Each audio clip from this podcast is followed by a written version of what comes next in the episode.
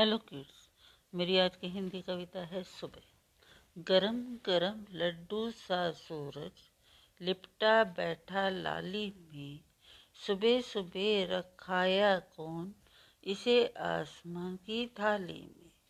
मूंदी आँखें खोली, कलियों ने, चिड़ियों ने गाया गाना, गुनगुन करते भंवरों ने, खिलते फूलों को पहचाना।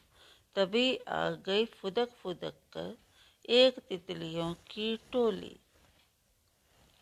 मधुमक्खियों ने मधुरस लेकर भर डाली अपनी झोली उठो उठो, हम लगे काम पर, तब आगे बढ़ पाएँगे। वे क्या पाएँगे जीवन में, जो सोते रह जाएँगे। Thank you